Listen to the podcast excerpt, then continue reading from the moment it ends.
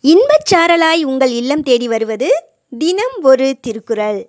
மாணவ கண்மணிகளுக்கு காலை வணக்கம். அதிகாரம் இருபது பயனில சொல்லாமை. குறள் எண் நூற்றி தொண்ணூற்றி ஆறு. பயனில் சொல் பாராட்டுவானை மகனெனல் மக்கட்பதடி எனல்.